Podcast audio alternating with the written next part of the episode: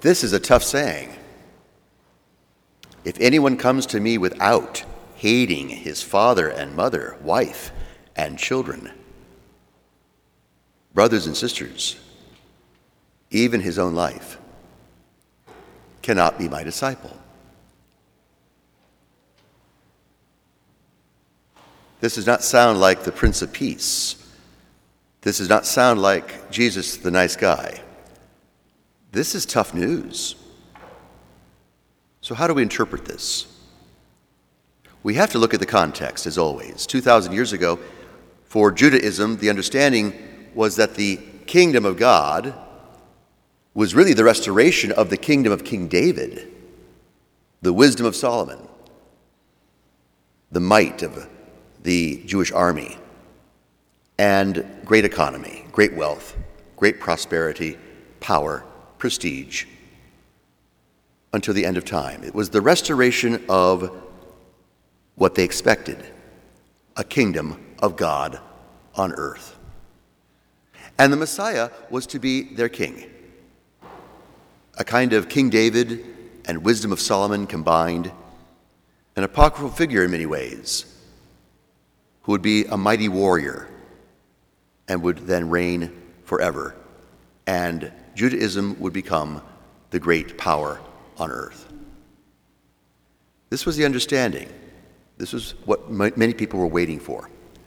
It was a confused time, but Jesus made it very clear the kingdom of God, he says, is not in this world. You're not to find it in this world. My kingdom, he has said, is not of this world. And so he's always telling his disciples, you can be in the world, but remember, you are not of the world. You're not to be constituted in your very being with all your hopes and aspirations and desires to be grounded so of the world that you can't see yourself out of the world to a new kingdom, an eternal kingdom of heaven. So he's making it very clear the kingdom of God is not here in its fullness. But it is here in some ways within you. There's a foretaste and promise there by virtue of baptism that we are longing for our heavenly home. That's our kingdom. That's where we keep our eyes set on. And in the meantime, we're in this passing world, not to disparage the world, not to call it evil, but to put those persons, places, and things that surround us, the ones we love, in perspective. As always, in perspective, with a view towards God Almighty. So that we don't become so weighed down and so overwhelmed by and consumed by the stuff of the world. Persons, places, and things. Think about them, the ones you love most, and ask yourself the question in light of the gospel do I possess them? And I mean by that in a very healthy way. Do I embrace them, those beautiful persons, places, and things, or do they possess me? Because he says, None of you can be my disciple unless you renounce all your possessions. Now, it doesn't, doesn't just mean the stuff. We've been talking about that throughout the summer, getting rid of the stuff of life. But it's really more profound. It's the stuff that possesses us, it controls us. We become addicted to it. We can't stop. It has a control and a power over us. And they can be people at work or at home. They can be even dead parents and grandparents and relatives who had control over, over us during their life, and we, we still can't let them go. They, they have come to possess us, and we're possessed by our anger towards them, our frustration, our resentment, our vengeance. That's a big possession. That's being possessed. We speak of demonic possession, but in a sense, this is another kind of possession. It's of those spirits that have so mastered me that I'm not in control of them. I think of the cell phone in particular. Wonderful artificial instrument of technology and communication, but it's become a kind of third appendage, right? Everyone walks around with this. Women used to wear a pocketbook or a purse, right? Now it's the cell phone. Everyone has a cell phone. And it's the addiction for many. And they get up in the morning. I know I'm guilty of this too. And that's the first thing I will, will go to check the email, check the tweets, the Facebook, the Instagram, the messages, the weather. It's all here. And I'm constantly addicted to it. It's I have to catch myself. I'm at conversation with people at dinner and I'm looking at my cell phone. I find this fascinating. Here I'm 58 years old, I'm getting old, but you know, I look at young people with all respect and they're around a table at a restaurant and there may be six or eight of them and they're all looking at this. And you know what they're doing? Because I asked one time, I said, Are you all like talking to each other? Yeah. Can't believe she just said that. OMG. Laughing my off. And they're talking to each other this way. That's strange. Artificial communication. We become addicted to the artifice, not the natural, but the artifice of communication. Not all, but I think it is an addiction for many. The internet. The internet is a big addiction. Money, certainly, and work. That's a big addiction. And drugs, sure, and the standard litany of all the compulsions. So they possess us sometimes. They've taken possession of us. They've taken away a little bit of our soul, our spirit, and we find it hard to say no. We give in, and the culture gives in. And everyone says that's the way it's done these days. Okay. My concern for me and perhaps for you, is this possession piece. Am I in control of it, or is it in control of me?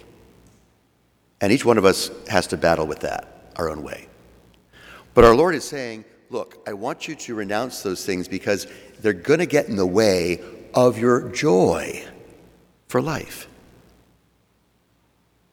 You become so dependent upon these things so dependent upon them that you're no longer really dependent upon me. You don't look to me. You haven't talked to me in a long time. I've been talking to you from eternity. I've been trying to knock on your heart and say, Would you open the door for me just a little bit? Because I'd like to share with you some news, some joyful news that I've been raised from the dead, that I'm alive and that I'm preparing a place for you one day.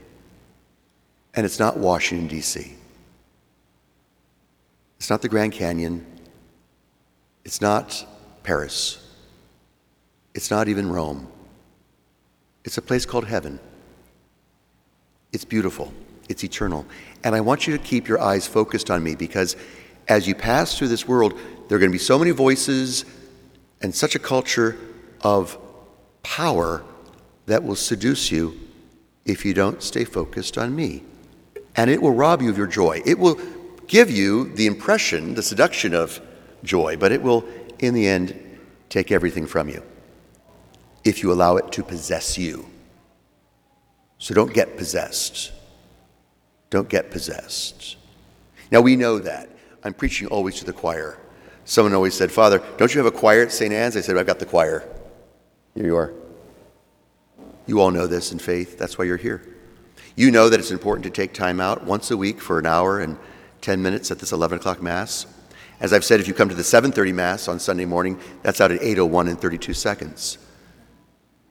But we take the time, whatever the time it is, the time of the heart, the time of the soul, to put aside the possessions of our lives, to put them in perspective, not to put all of our time and talent and treasure into them, but to see them as means to the end, not the end in themselves.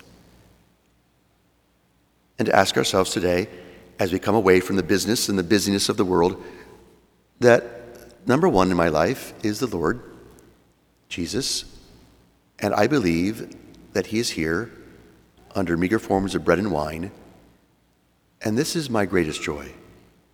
This is what grounds me. So many young adults say to me, you know, I, I was away from the church for so long and I kind of experimented with a lot of different things and, and now I'm back at American University and I've come here and I'm, I'm looking again. I got hurt out there. I got disappointed. I got too angry, too selfish. I lost my way. Our hearts are restless, friends, until they rest in God. Our hearts are made for Him, not for the world. As beautiful as it is, as wonderful and powerful as it is in its right perspective, but it's not my heavenly home. It's not the kingdom of God on earth. So, this helps us then to give ourselves a certain distance, even from our family, to say that over time, you know, I have to move on, I have to let go. When Jesus says, anyone who comes to me without hating his father and mother, he means not to be so in love with them as ends in themselves, but always to see them as God's gift. That I don't ultimately love them, I ultimately love God and love them as image and likenesses of God, but not to make them gods, not to make a priest a god, not to make anyone, any place, anything a God. One alone is the Lord your God. You shall not have idols. And he means that because those idols, those possessions, those persons, places, and things that take control of us if we allow them, and even when we don't want to allow them, they can take over, they get in the way and make us frustrated, angry, lonely, disappointed, and hurt. So, it's just another lesson. It's just one more way in which the Lord is telling us to keep perspective, not to be possessed, but to be delivered. We pray in a moment after the Our Father Deliver us, Lord, from every evil and grant us peace in our days. Keep us free from sin. Protect us from all anxiety as we wait the coming of our Savior and the kingdom of God, Jesus Christ.